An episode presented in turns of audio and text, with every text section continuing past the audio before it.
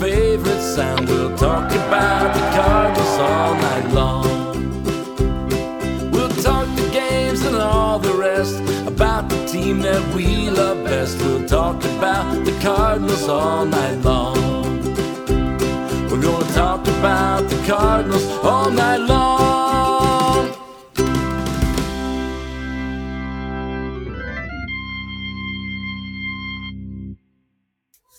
Good evening. Welcome you to another edition of Meet Me at Musial. I'm your host, Daniel Shoptaw, C70 the bat at C70 on Twitter. With me this week is Alex Crisafulli from, uh, well, you know him from Chirps, you know him from Birds on the Black, you know him as Alex Cards 79 on Twitter. Alex, how are you doing tonight?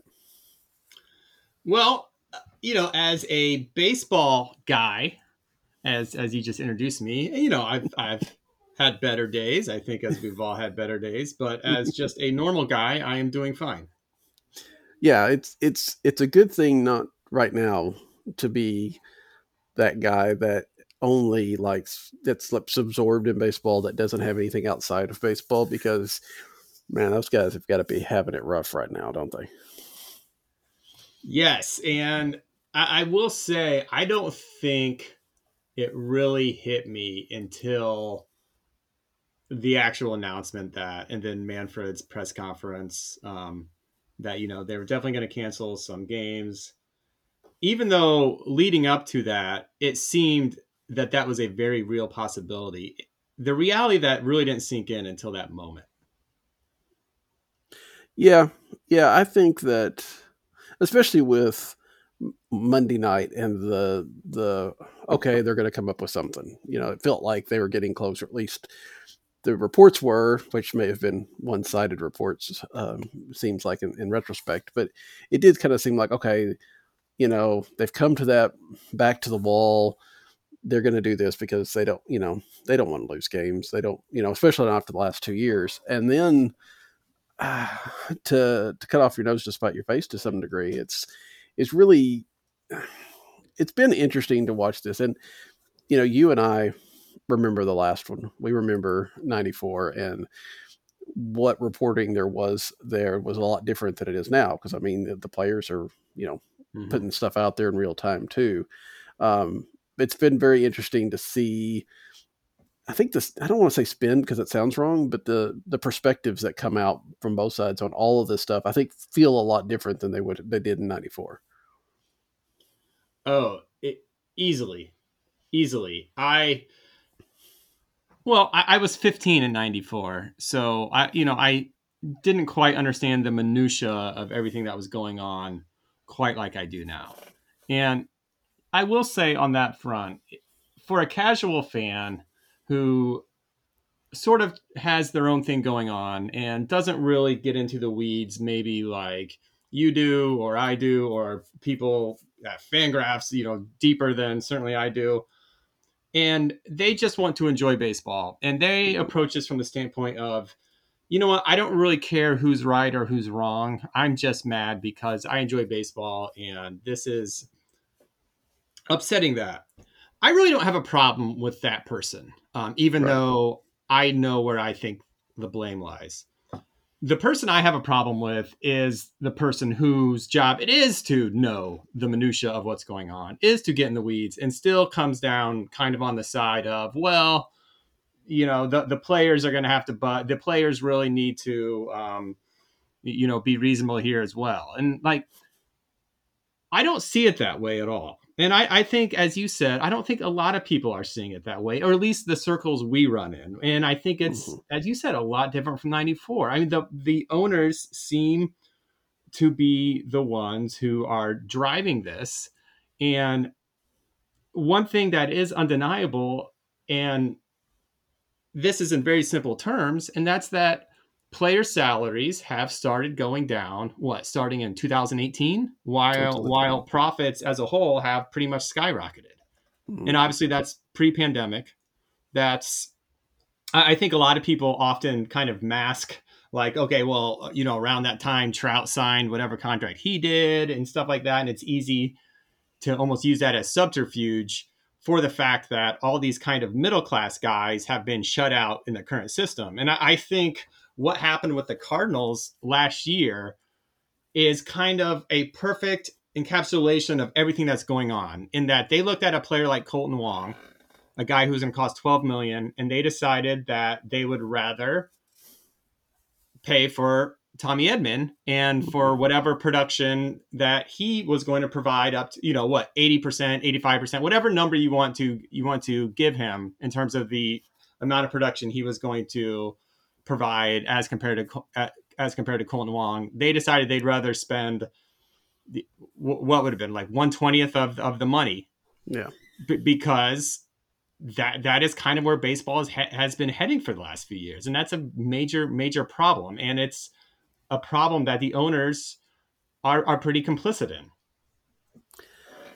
Yeah, for sure. And it feels to me I wrote a little bit about it earlier this week, but to me it's a little bit of a it's a symptom of, of also of, of well society too but baseball as well of this idea that you have to maximize everything right i mean you know the idea that you know, we've talked about it, and and that's the argument about sabermetrics, and I'm not going to really argue that, but the idea that of shifts and things like that. Well, it's it's really smart and it's really good to shift all this, and you know, or three true outcomes or whatever the case may be. But then, you know, what what does that turn into the product into? Even though, and there's got to be some balance between being smart and being fun, right?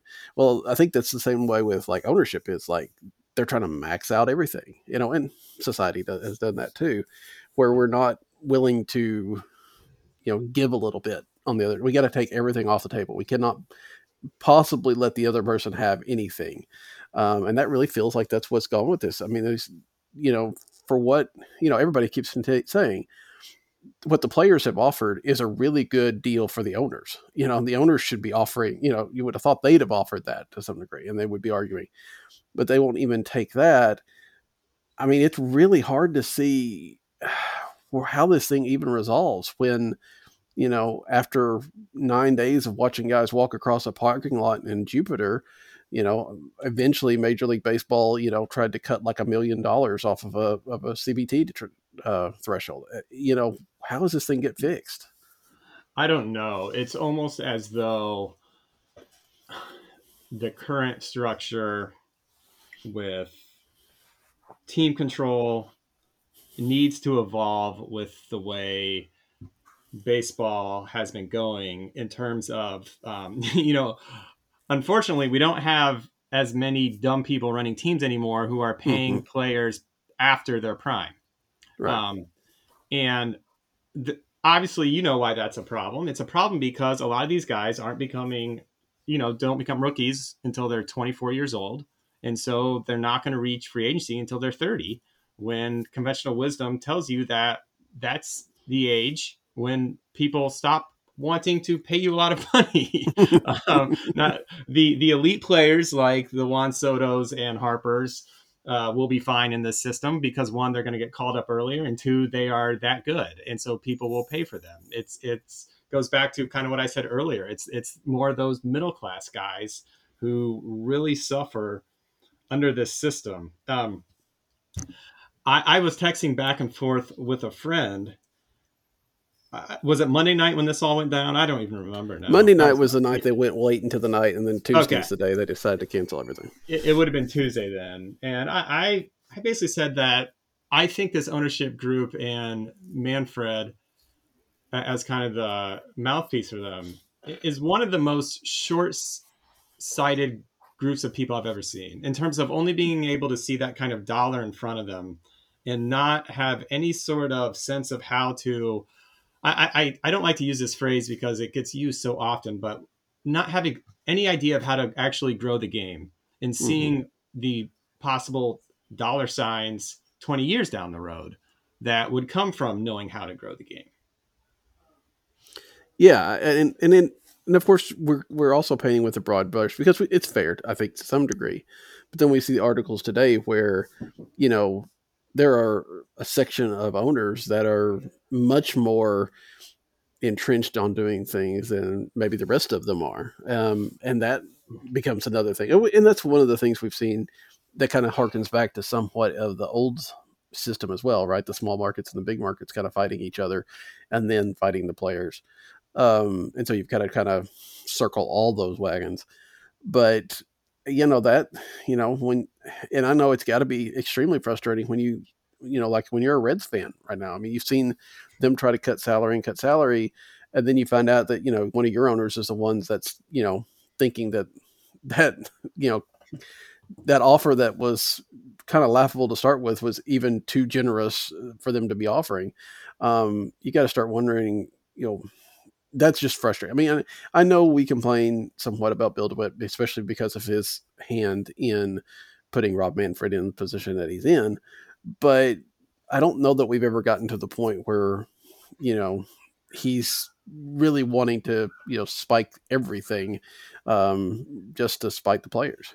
Yeah, yeah. I, have never, with Bill DeWitt, said, "Man, I really wish we had Marge Schott in here right now." Mm-hmm. Um, that, that would be, and and that that tells you where Red's current ownership is. That I sure. I wouldn't be surprised if, if that's how some people feel who are who are Reds fans. Um, kind of on that front, Joe Sheehan said something that was really interesting that is obvious on its face that I'd never quite thought about though. And I think this would pique your interest because I know we've discussed this, and I think this is kind of what you view as kind of the prime time of, of baseball in terms of fandom, at least, which is that when they went to divisions, and so they started actually having playoff baseball instead of the just pennant winners immediately meeting in the World Series. Mm-hmm. When they went to that, but before they expanded it, so from when did that begin? In six, uh, 61, 62, somewhere there.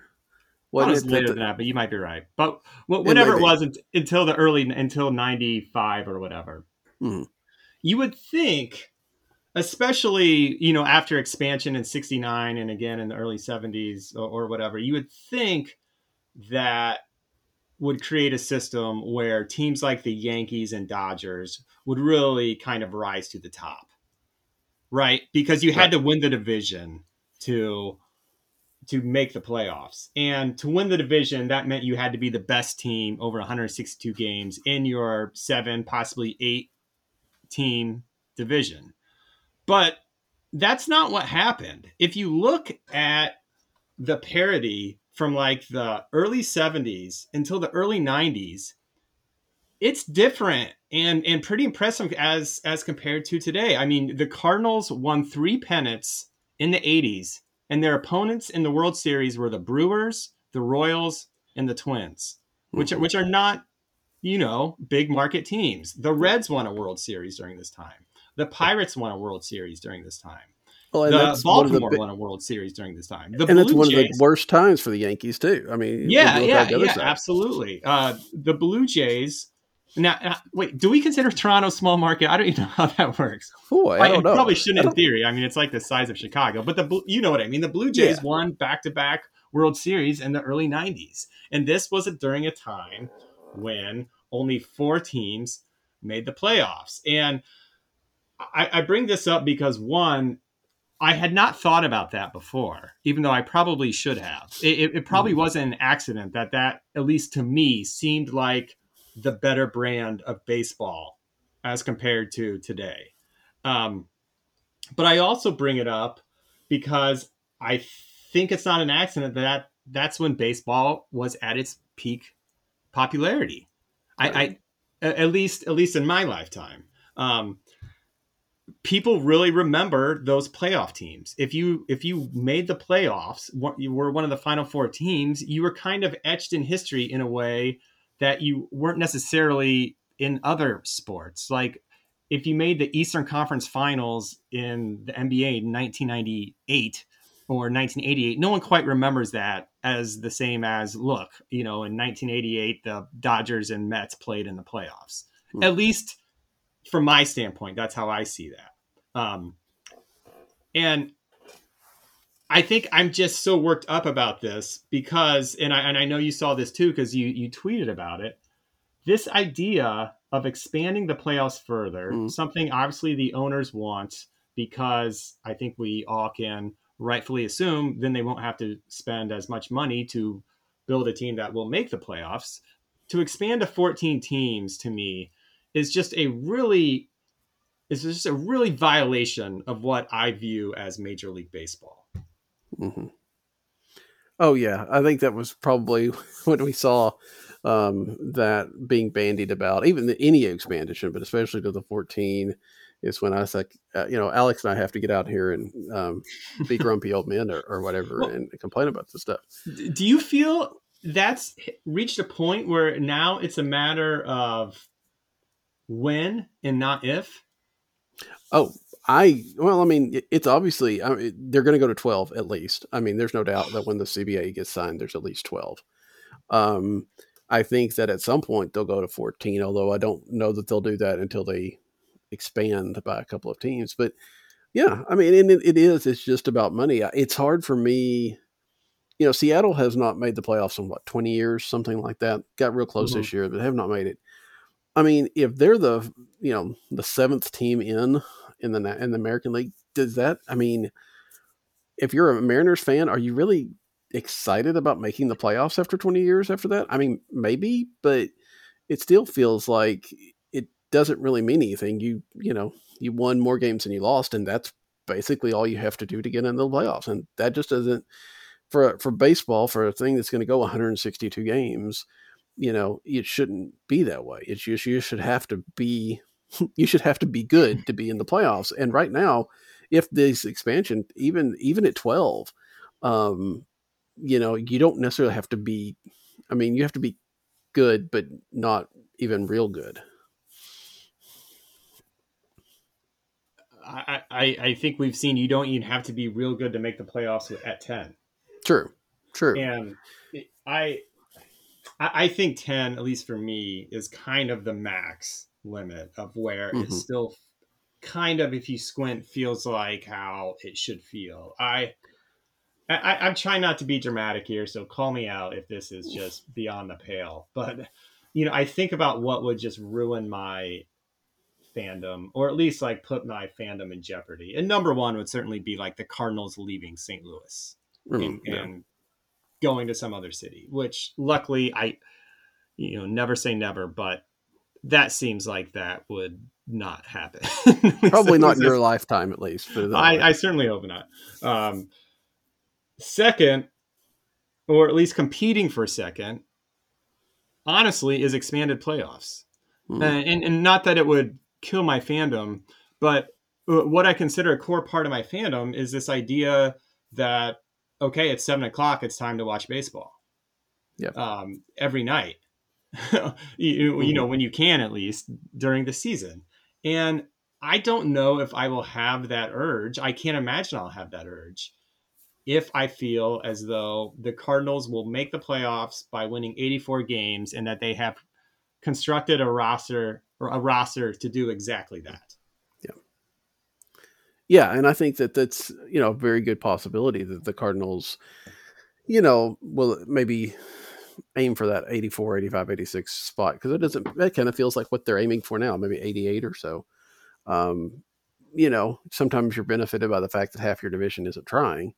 Um, but yeah, I'm, I'm with you. I think that, you know, I think about even last year before the 17 game winning streak, and we were still kind of all blah about that team and we've i think a lot of us still were like even if they get in the playoffs you know that doesn't really mean anything right? I mean it was like eh, okay fine. Now when they won 17 in a row we got a little bit more excited about the team only to see them flame out. But um still it's it's like if you're just going to kind of limp your way into october i don't know how excited as a fan base i am over that last you know week 10 days when you know you're a game out of first, but you're also a game out of you know a sub 500 record. Um, and maybe maybe it's different. You know, I still haven't necessarily acclimated myself to the wild card, especially not two of them. but I will say that you know we have kind of gotten a little bit excited about the wild card races at times, even if they feel mm-hmm. like a consolation prize. But it is. You're right. I, I can't imagine that there's going to be that excitement about getting in uh, in a in a year where it doesn't really take anything. Now, I could Well- go ahead. Well, no, I was just going to say, I think another key problem is that playoff baseball often doesn't 100% resemble the same baseball we watch in the regular season. A, a good Mhm. example of that would be the way uh, B- Madison Bumgarner was used in 2014, and they they essentially rode him to a World Series title, and for good reason. He was incredible. Right. Um, but I I could always kind of brush that away because I at least felt the teams that were there deserved to be there. If there's a team that I, I was about to say, if there's a team that makes the playoffs with like 83 wins, and you know, of course, of course, that harkens back to 2006 Right. Cardinals. But Right. you know what I'm saying? If there's a team that makes the playoffs, that just is not good. But they have that one pitcher, and they're Mhm. able to to put something together in those couple of weeks and win the World Series. That's going to feel a little cheap to me. Yep. And, and maybe I sound full of crap being a St. Louis Cardinals fan of a team that won the World Series with uh, 83 wins, although I will defend that team to the death Yep. and explain why I think they're better than that, but that's not really relevant now. But you get my point, right? At least it, it, even though playoff baseball is played a bit differently and, and isn't always exactly what we see in July, I was always fine with it for the most part because they those teams had earned their place there. And so if all of a sudden they're playing a slightly different game, then that's fine because everyone is is is doing that. Everyone is kind of on an even playing field. Um, if a team that I didn't quite feel had earned that trip to the playoffs and was able to Madison Bumgarner their way to a title, that just would not sit well with me, I think, unless it's the Cardinals, of course. At which point I would uh, be very defensive about it and explain why it's a completely legit title to anyone who would listen. Yeah, it, that's fair. And, and and to be and to be fair to for those to that 2016, they won their division.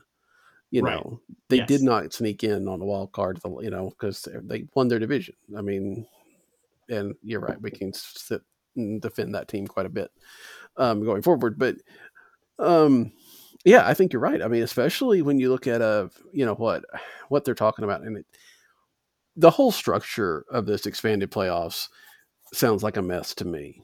Um, you know, I can understand a little bit.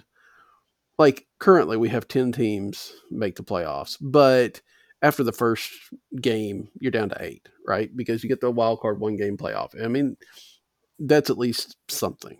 I think 'cause it's like it's not like you're stretching this thing out, It, it still, at its core, kind of feels like what was implemented in '95.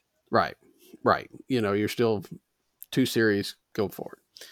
Um, but now, I mean, if they're talking best of three in the first round, but then you're going to have you know two teams sit out for a week before they play. I mean, I just don't.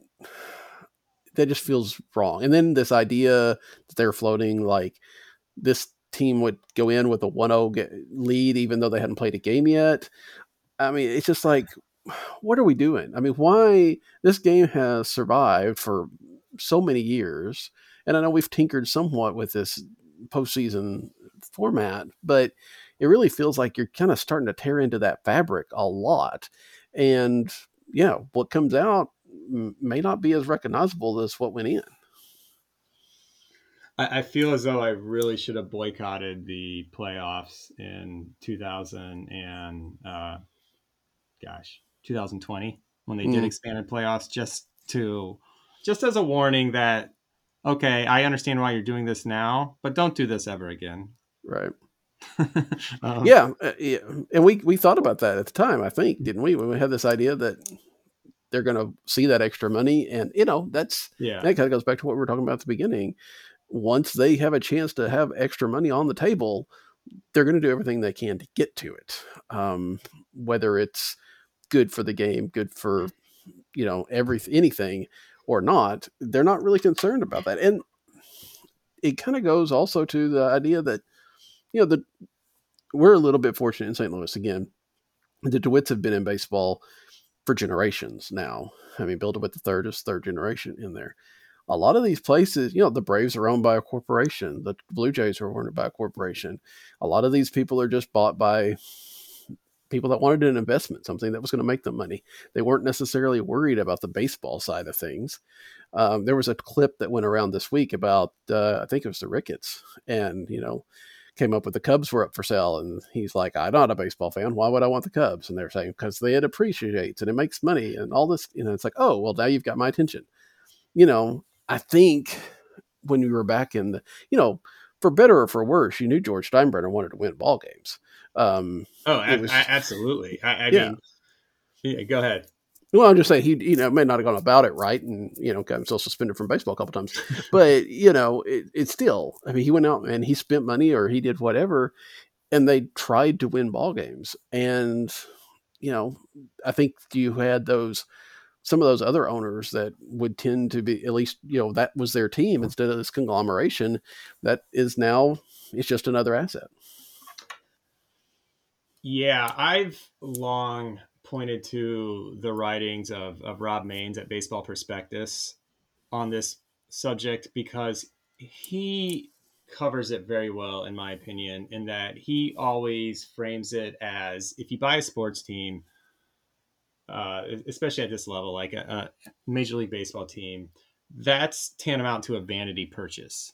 That mm-hmm. is not just like I, I want to invest money because I want to make a ton of money. That is the type of purchase that some thought and care should go into. Just like if you're buying uh, fine art to stick in your living room, you're not buying yeah. that because you're hoping to flip it in 10 years and make X amount of money, or you're hoping to somehow, um, you know, b- invest in real estate around it, which will appreciate a ton. Um, you're you're making a vanity purchase, you get to uh, be on TV, you get to be in the locker room after the big wins, uh, you get champagne poured on you if they win the World Series, all that. So if your main goal is only to maximize your profits, um, then you shouldn't be buying a baseball team. Yeah. Uh, th- that doesn't mean you shouldn't be concerned about making money because that's I'm not expecting people who have this amount of cash in the first place to not care about making money. Of course, they're going to care about making money. But when we're seeing the type of owners, at least that I feel we're seeing now, which are just kind of a very, I don't know, prototypical stereotype businessman, instead of mm-hmm. like someone, as you said with the with the Ricketts example, who just flat out loves baseball. I don't know a ton about. Um, I don't know if you ever read that book about uh, Anheuser Busch called "Dethroning the King." Um, but but there's it's a it's a pretty interesting book. It's it's way more about the beer than it is about the Cardinals. There's only a little bit about the Cardinals in there, but they do talk about Gussie Busch, who was who was not a perfect person by any means, uh, nor was he a perfect owner by any means. But he at least lo- he at least liked baseball, right. um, and I, I I don't feel that way about a lot of the owners. I don't know, you know, when Manfred first got the gig and he started talking about banning the shift and all this, and people started saying, like, well, this guy hates baseball. I remember thinking, like, well, that's a silly thing to say. Of course, he doesn't hate baseball. Of course, he likes baseball. No commissioner of baseball would not love the sport. Well, I, I, I doubt he hates baseball but I'm pretty open to the idea that he's pretty agnostic about the whole thing. Mm-hmm. Uh, that he that he's way more uh, labor lawyer than he is, uh, uh, you know, baseball fan since he was a little kid.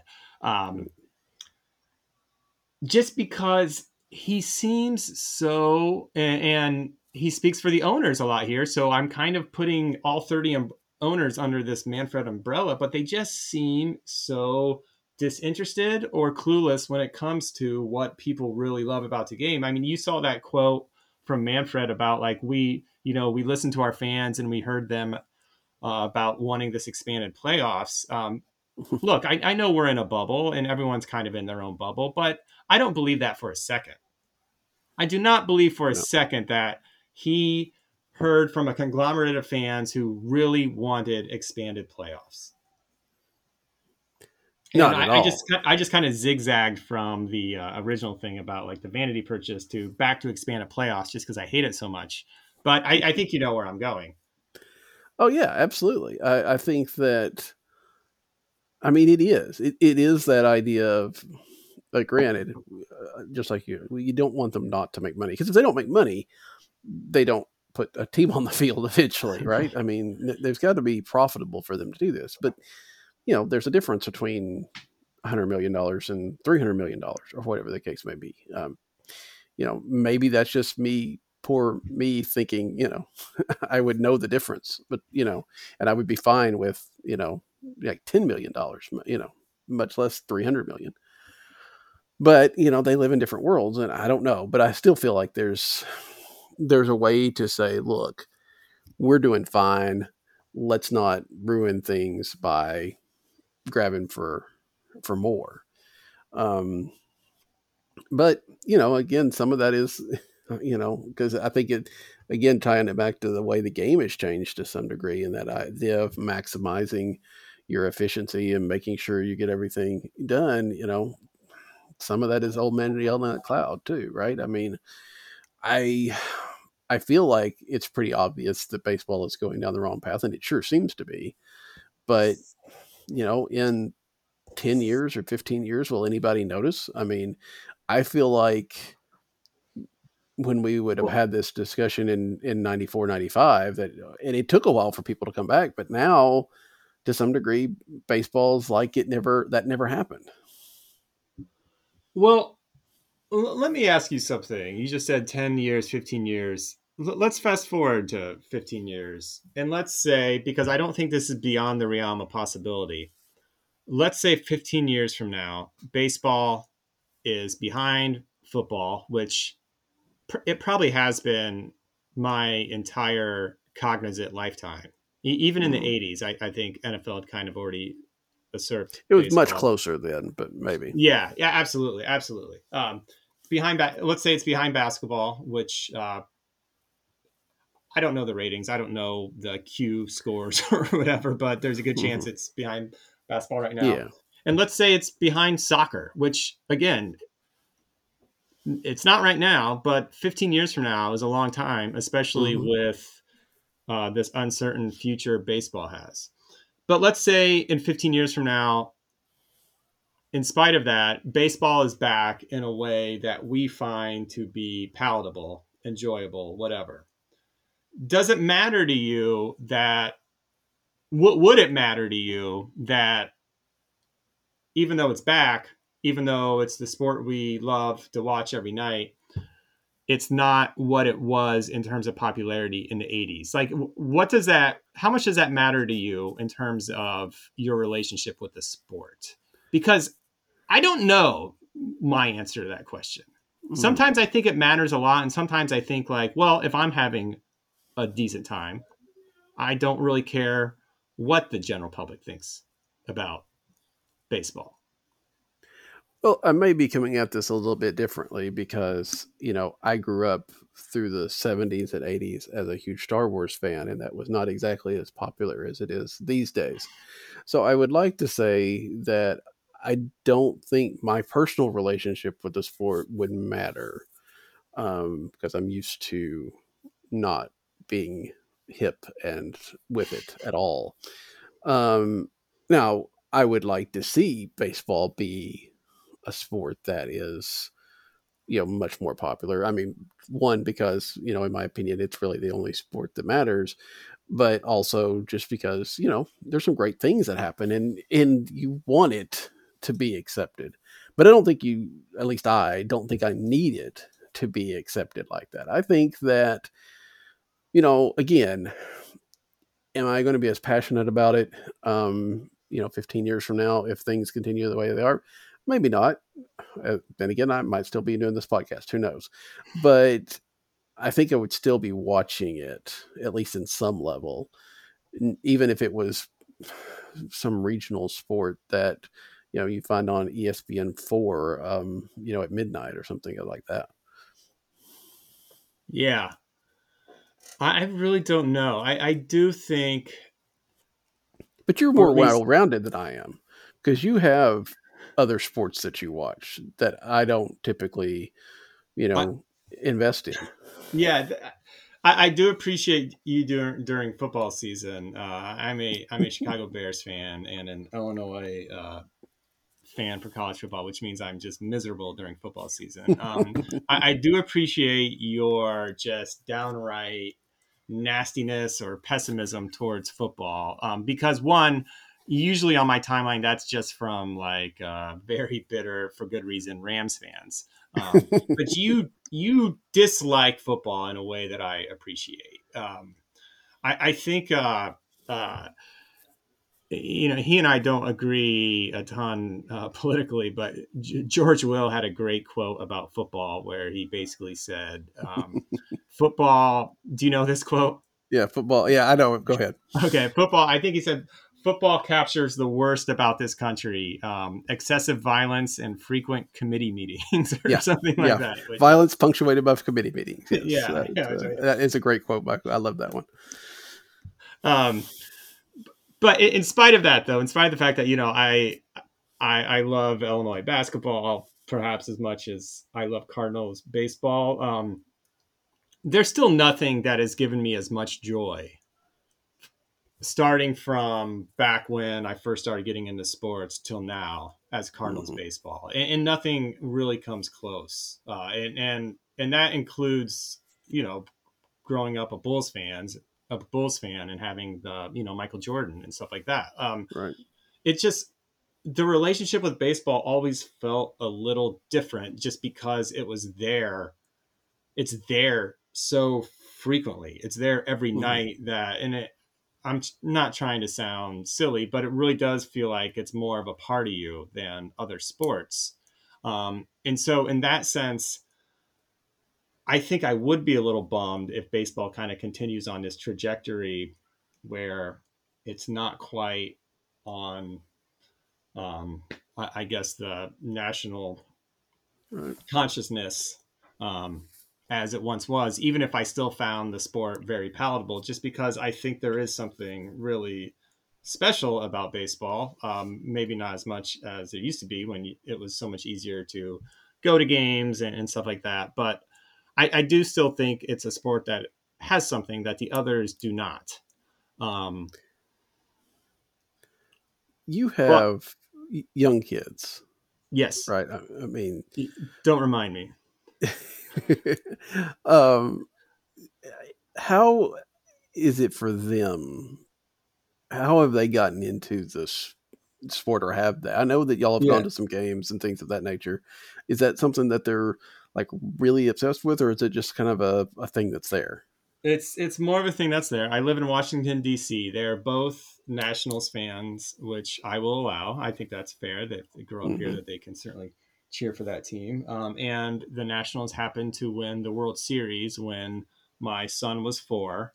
Uh, and while he wasn't watching any of the games, he was hearing about it the next day from me, and he was excited just because when you're four, it's easy to get excited about things when you're told that, hey, you should be excited. Um, exactly. But what I'll tell you though is they don't watch any Nationals games for the reason that you might expect because they can't. They are blacked mm. out in yeah. in DC and I have I have YouTube TV which does not have the NAT station. Only one cable outlet.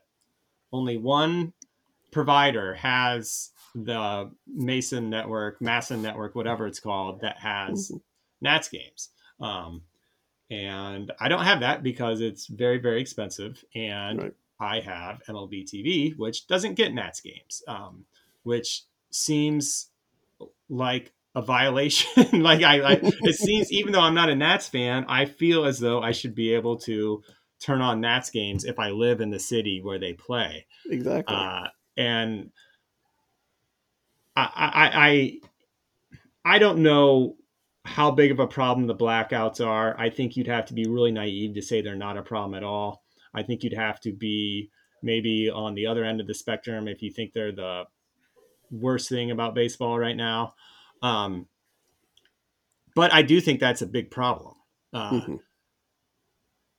um, you know, so I don't know if if they're going to be big baseball fans like I am, like you are. Uh, I don't know if that'll have to do with the blackouts or it'll have to do with pace of play, which was not as much of an issue when we were growing up. I, I know, I, I don't know if you do this, but anytime I'm looking at an old baseball, re- uh, an old game on like baseball reference that, that I may have gone to like in the late mm-hmm. 80s or something like that, I always look at that, the, the time it took yeah. And always, you know, it's always like two hours and like 35 minutes or, or something like that. Um, which is funny because I remember going to games back then and I would have preferred them to last five hours. Uh, you know, I, yeah. I, I, would have, I would have wanted to be there all day. Um, and so I don't know if it's a product of getting older and you no longer want to sit at a ballpark for five hours or if it's because the, there's just not as much action. So five hours, uh, is not as fun of, as five hours would have been in the late 80s. I really don't know. Um, but to answer your question, I, I don't know if they're going to be baseball fans. I certainly hope so. Um, they uh, they know I'm a big Cardinals fan and all that, uh, but you know we'll see. Yeah, yeah. The blackout thing is is is so huge now. I mean, it didn't. It wasn't for us. I mean, because you know you had TV, and you if you didn't live close to them, like you know, for me, if I for MLB TV, I'm blacked out of St. Louis games, which is you know slightly ridiculous, but you know back then it wouldn't have made any sense. Why would I have the Cardinals on my TV? I'm not that close, you know, that kind of stuff. Mm-hmm. So but now that you're streaming and, and now that people are getting their stuff that way, you've got to be able because yeah, you're right. It doesn't make it doesn't make sense that you can watch Seattle and you can't watch the team that's you know a mile down the street. Um, that, that just doesn't make sense. I don't know that they're going to fix it. I don't know how they're going to fix it. I think at some point they're going to have to, but um, but that's yeah, that doesn't help. Um, you know, I have a my son's a, a junior. Um, my daughter's a little bit younger than that. Um, and he played baseball. He's but he's never been a huge guy. Now he doesn't I mean, he won't watch it. I mean, he, he, if it was on, he would watch some of it with me, but he'd be watching. He'd be on his phone the whole time anyway, so it wouldn't matter. Um, so I, I just I wonder. I do wonder about the generation that they're trying to reach. I mean, there is obviously. I'm not going to say that you know when we've you know when we're 70 or 80 that baseball is not going to be anything because we're the only people watching it but I, I, gotta feel like that's a lot of what this problem of going up against basketball, going up against football is is because they're just it's not become accessible for younger because like you said because of blackouts because of expense because of stupid things like lockouts. You know there's a there's a there's some people that never came back after 94 and that's a generation that's lost you know? So you put all that together you know and it's it's hard to see a really really bright future for the baseball. I mean, it's, it can be fine. It's going to still be a major sport, but you know, unless the NFL somehow implodes with all this, you know, concussion stuff and everything else, um, I think it's just going to be, you know, that takes up all the oxygen, right? I mean, Major mm-hmm. League Baseball canceled games this week and it barely got airtime because what they're trying to talk about the combine or something. So, I mean, you know, uh, it's hard to it's hard to live in that atmosphere. It's kind of the NFL's world, and everybody's just kind of taking whatever scraps that are out there. Well, when when we were growing up, and gosh, I I feel as though I'm gonna listen to this tomorrow and be like, uh, yeah, I, I, just would not shut up about how great things used to be when I was growing up. Um, but well, that's but why there, I got you on here. We're gonna, go, you know, there were so many things that pulled you into the sport. Uh, baseball cards, for instance. Now I know mm-hmm. there's been a resurgence in the card industry in recent years, but it's it's different. Yeah. And when I say it's different, it means there aren't like baseball card shops. I, it's it's hard to even find cards now. Um, it's mm-hmm. more about it's more of a business than being able to go to the store with two dollars and come back with four packs of cards like it used to be. So you had that. You also had um, stats that you could follow a little bit easier than I think we do today. Like mm-hmm. people cared about who led the league in stolen bases back then. Right. Um, people cared about you know who led the league in RBIs. I mean, like really cared about this stuff. and for a while, I would remember, you know, if you had asked me in '95 who led the league in RBIs and like the the five previous years before that, I probably would have been able to rattle it off. Like those are just things you remembered. Um, mm-hmm. And in, I think one mistake baseball has made, at least in terms of how they present the game, is that with the kind of statistic statistical revolution, which has been awesome at least for me, because it kind of gave me a whole nother way to love baseball again. Um, and it taught me so much more about baseball and how to, you know, value players differently than I I used to. Uh, you know, Ray Lankford is a prime example of a guy that we probably didn't appreciate as much as when he played mm-hmm. as as we do now. And it's nice to see that he's finally getting the credit that he probably should have been getting back then. Um, so that's great. But I think the problem is it really kind of created this sort of like idea that you can't still be a traditional fan um, and and be a, the right kind of baseball fan. Um, you know, if I, I talk to people, some friends all the time who who will still say like, uh, you know, is is this guy really that good? He only hits 250 and I or he's only batting 260 and in my head I'm thinking like no dude come on how are you hmm. still saying things like this um, but I, I think there should be room in the sport for people who still look at baseball that way because I think that is so important to fandom to be able to track a batting race, to be able to just say a, a home run race or, or whatever. Um, and I do think kind of the emphasis on um, analytics has kind of pushed that aside. I think the NBA, professional basketball, has done a much better mm-hmm. job of appreciating kind of these new stats along with the old stats um, and not kind of pushing out kind of the old school people. Um,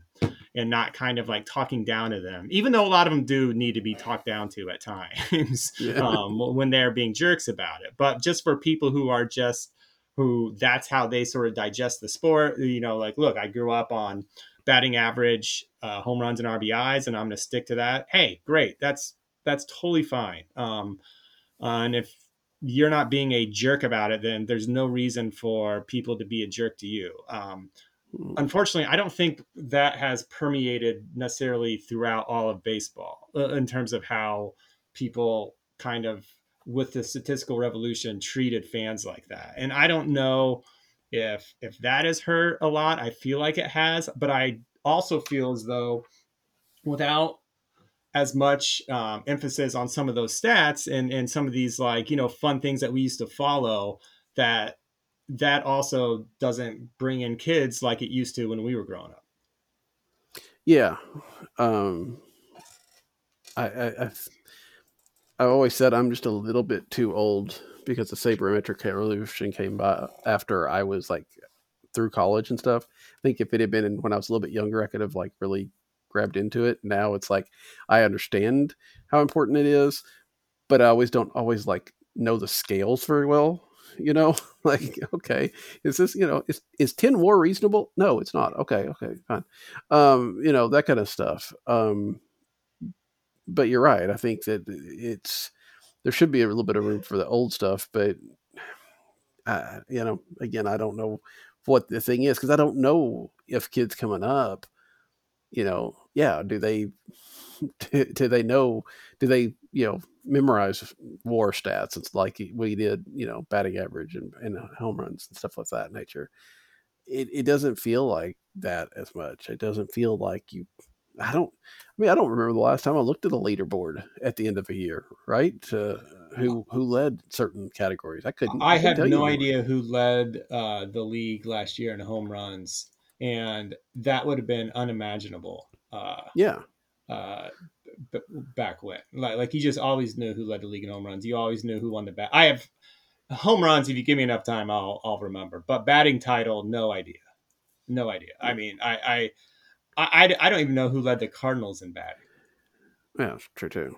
And the, and part of it's also gotten to, and I think this is going to happen even more so in the um, coming future, especially if they when if if when they put the DH in there. The leagues don't aren't separate anymore, right?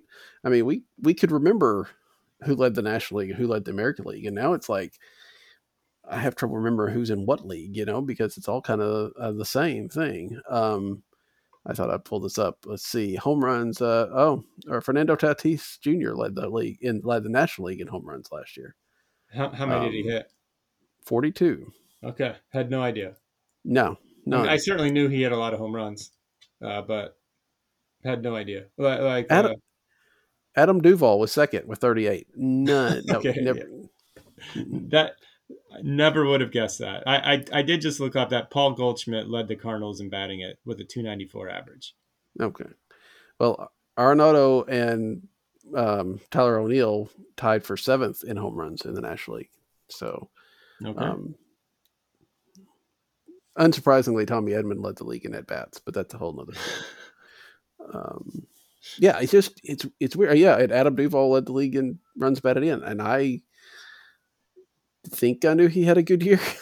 but yeah, I don't know. And part of that's me. I, I, will say, part of that when I was in high school, college, you know, I played fantasy baseball. I really could tell you like who was on every team, you know.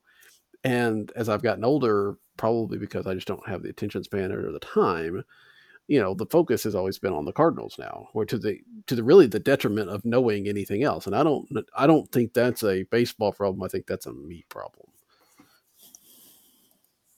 Yeah, it was. You know, it's tough. I I always knew a lot of about the National League. Mm-hmm. But I didn't know a lot about the American League. One, because I just never saw the American League play unless it was the All Star game or the playoffs.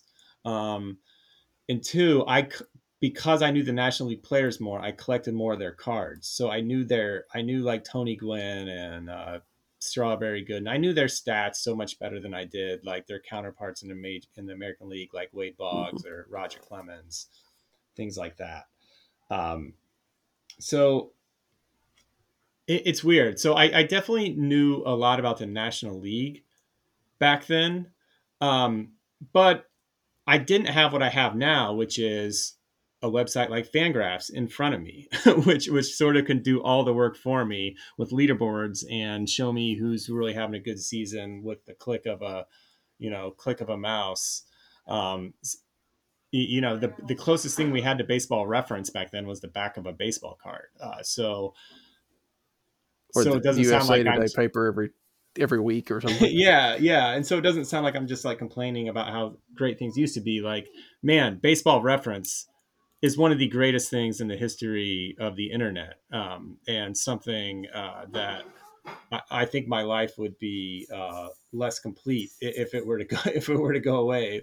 The amount of enjoyment I get from that website, and you know, that's that's something that did not exist 20 years ago? When did that when did baseball reference become a thing? I remember when i when someone first explained it to me that you could go on this website and find any game that not only you've been to even a game that was 20 years ago but basically any game that's ever happened almost. I almost looked at them like they were insane that this couldn't possibly be true. Um, and then it was a guy at work and he started showing me around and I was like, wait, so I was like, the very first game I went to was that was this game where Tommy Herr hit a grand slam, uh, walk off grand slam, and the fans all threw their seat cushions on the field. Could I find that game? He's like, oh yeah, yeah, I could find that game. He's like, when was it? I was like, 1987. Um, and he went to 1987, and then and then you know in the list I could tell from the score like that's the game, and you know he clicked on this, clicked on the box score, and I could not believe what I was seeing.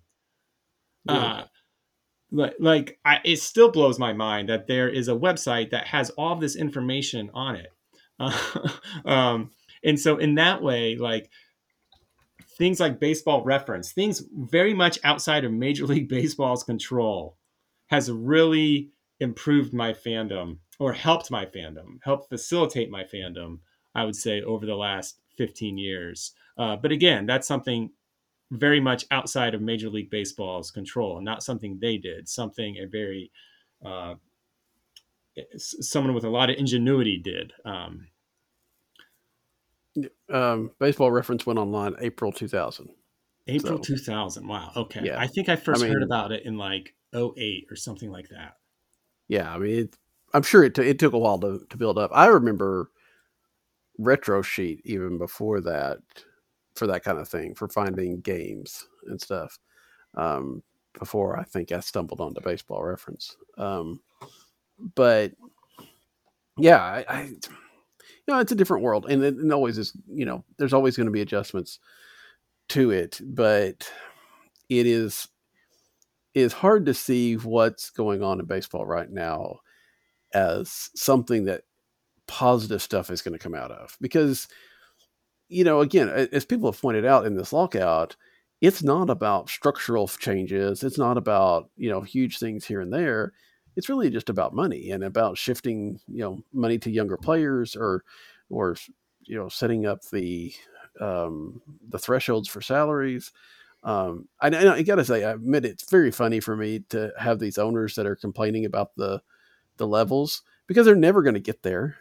They always, you know, it's not like they're like, oh, well. You talk about the CBT, right?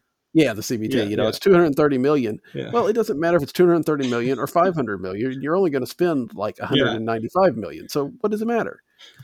But, um, and yeah, I, go ahead.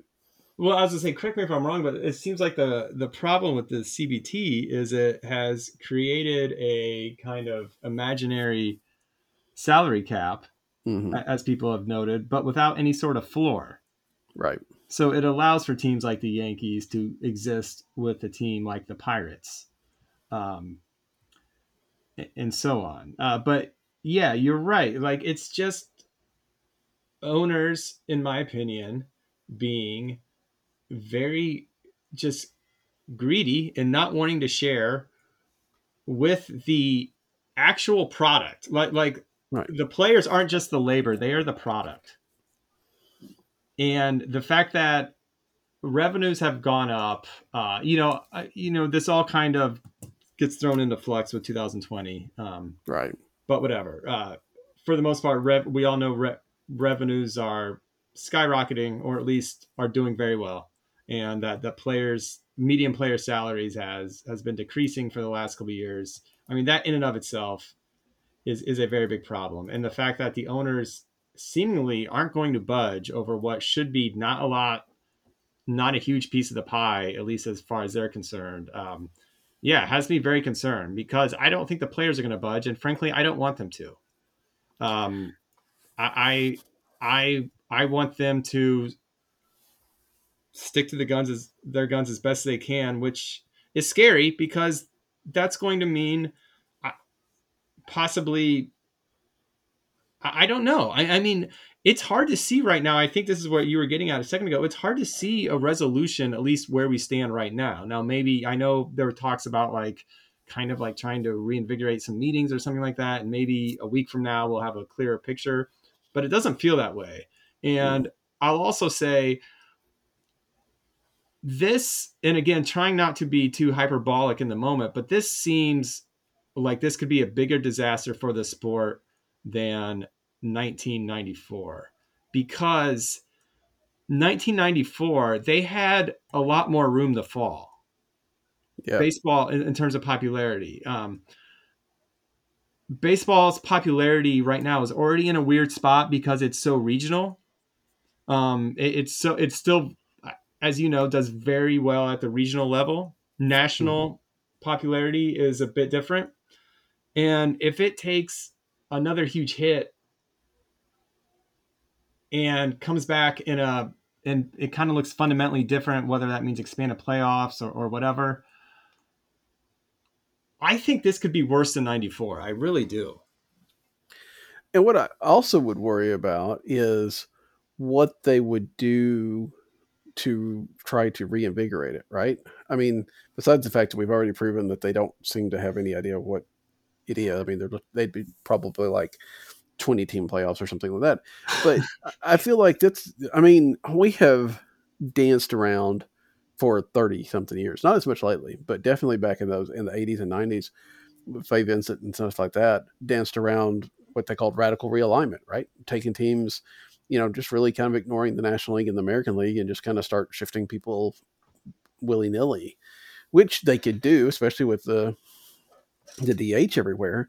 But it you know, it really ruins a lot of the history that the that baseball has, which has been one of baseball's strongest selling points, I think, in their in its whole thing. It's the comparativeness and the you know the way to really be able to compare its history. But you know, there's there's that. There's uh, I mean, there's expansion teams, which could be cool for a while, but then you do wonder about you know over expanding the product. Would they do too much? Probably because it costs money. Um, you know, if if they dig themselves quite a bit a hole, I don't trust them not to keep digging, uh, thinking that they're trying to get out. No, I, I don't either. Um, it's I, I, you know, when you said like, you know, what's what's baseball going to do to to kind of like reinvigorate the fan base? All I could think of was like they'll just have another weekend where they wear zany jerseys and you know get to put nicknames on the back, uh, um, and they'll play two games at the Field of Dreams, right? And the funny thing is, all of this could cease to matter two years from now. Uh, mm-hmm you know, with 94, everyone always talks about McGwire and Sosa kind of bringing it back, but I don't quite remember it that way. Um, I mean, that certainly helped, but I, I think about Ripken. Um, yeah. You know, that was well before that. And I think about the Yankees winning the World Series 96. No, I really think about the Indians Marlins World Series, the Cleveland uh, Marlins were, mm. World Series 97. Um, that, that game seven, which obviously the, the season before McGwire and Sosa, that felt like to me baseball. That felt like it, it, didn't feel like the sport was suffering while I was watching that game seven. It felt like I, I was a freshman in college. Everyone uh, in my floor in the dorm was watching it, um, hanging on every pitch. Um, now, granted, McGwire and Sosa certainly did not help. I mean, certainly did not hurt by any mm-hmm. any stretch. But I, I think it's also a fallacy to say that like that's the only reason baseball became popular again because I think it was kind of already working its way back. Um, and so maybe that's kind of a lesson that look, people need things to do and people need, like to you know fill fill their time with things they love and a lot of people love baseball and so even if people are really annoyed with a work stoppage once baseball comes back it might take a little bit of time but give it a year or two and everything's going to be fine. That could be the case here as well. I really don't know. It just doesn't feel. It, it's. I'll say this: it's the worst I've felt about the sport, um, maybe in my lifetime. Yeah. Yeah, I, I mean, you're right. It could. I mean, if they were able to figure out a way to, you know, you know, of course they haven't been able to do it yet, but you know, to to get you know Mike Trout and um, Fernando Tatis and Juan Soto and all those kind of guys, you know, front and center and get people attention. You know, maybe that maybe this doesn't cause long term issues, but you know, I just I, I, know friends of mine that have told me quite numerous times they were big, huge baseball fans till '94, and then they never you know never watched the sport again. Um, mm-hmm. You know, I don't know that there's a lot of those, but there's some, and and there's some people that got burned in 94 that may say, Hey, I'm not doing this again. Um, cause I don't, you're right. Ripken in 90, you know, that was later that, you know, in 95 that he set the, the streak. There's nothing like that on, on the horizon. I mean, it would, I mean, just to, just to get national attention, you'd have to have somebody, I think you'd have to have somebody challenge DiMaggio's record, um, hit 56 straight, um, to get people to to even to cut through a lot of the noise out there and become the national story that you know McGwire and Sosa were that Ripken was, um, instead of just this you know kind of even just sports story. Um, I think that would because I don't you know home runs don't do it anymore. I mean not after well, the steroid era and stuff like that. I, I was about to ask you um, post Bonds breaking I guess both McGwire's record and then uh, Henry Aaron's record. What's the mm-hmm. closest thing baseball has had to a statistical thing that everyone followed. Um, I, I, I can't even think of one. Uh, and, and the funny thing about Bonds is no one seemed to even really enjoy that when he was doing it because No. a lot of people didn't like Barry Bonds. Uh, it- whereas it didn't quite feel that way in 98 was Sosa and McGwire. Um, uh, I, I have slightly different feelings about the Bonds thing. Uh, I, I think Bonds is a huge jerk, um, or at Yeah. least was a huge jerk. He seems to have mellowed a bit in his older age, um, but but it was still amazing what he was doing. But yeah, post Bonds, when was the last time baseball's had anything like that? I'm trying to think of I something. can't- I like can't- would would Cabrera's run at the when he did the triple crown? Th- Does that count? I feel like no one even really cared. No, because I think there's a lot of baseball fans that. I mean, I don't. That just kind of was on the fringes of me. You know, I mean, I, I knew that he did it, but there wasn't a. I think it. I don't know that year if I even realized he was doing it until late in the season. You know, like Yeah, and it, it kind of already shifted to like, who cares about the triple crown? Mike Trout is better. right. You Yeah, know, it, a it, kind- of it kind of already turned into like, well, that's nice, but no one cares about RBIs anymore, sort of Right. thing. Um, Yeah, I think there was a lot of that. Um, no, I can't think of anything because I mean, Obviously, no one's no gonna be batting- stuff, no- but no one's going to be batting 400 anytime soon. No, No. one's going to. I, I mean, the, the idea of winning more than 24, 25 baseball games in a season is just not. Um, hard enough to win twenty. Yeah, yeah, and and and we're talking about pitchers wins, which no one really Right. um, Also, nobody for good about, right. reason. Uh, you know, although usually if you're winning 25 games, it's hard to argue. You're usually having a very good season. Kind of, you know, th- there are only a very few Kent and Botton fields out there, and he didn't even win 25. Um, Oh, he won sixteen, didn't he? Is that it? okay. Sixteen or eighteen, I think. Okay, It wasn't for some reason twenty. For some reason, I thought it was 22, but that seems like a lot. Hold on, That I'm would seem like a lot. Now Maybe I'm wrong. I, I'm going to look it up because I'm probably wrong. But, But yeah. um, I I really Yeah. can't think of anything that has captured baseball from a. Uh... Okay, he went 18 and seven. yep, eighteen and seven. Th- So- There it is. Uh, w- w- yeah, with uh, oh man, yeah, And you got Jim Edmonds for him. yeah, Jim. Evans. Baseball's different now, man. Yeah, yeah, for real.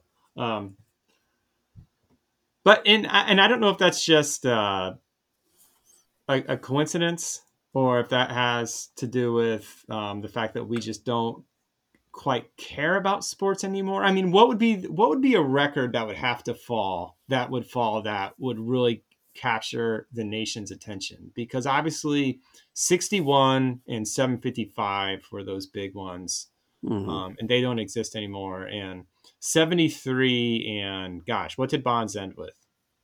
762. Okay, those numbers just for whatever reason don't have the same sort of Right. mystique. They didn't have the chance to build up either. Oh, and McGwire's did. I mean, McGwire's, you know, three years later they break that. Uh, You know, Mhm. maybe in a number of years, but I think there's just so much baggage around that. Um, that it, yeah, I don't know that it ever gets that level. In fact, you wonder if nowadays if somebody broke 61, but did it, you know, quote quote clean as far as you could tell, if that would make a bit of a, a more of an impact just because it wouldn't have the stuff around it. Well, But- I, I think I I would say I think also the fact that Bonds hit 73, which is just such an absurd number.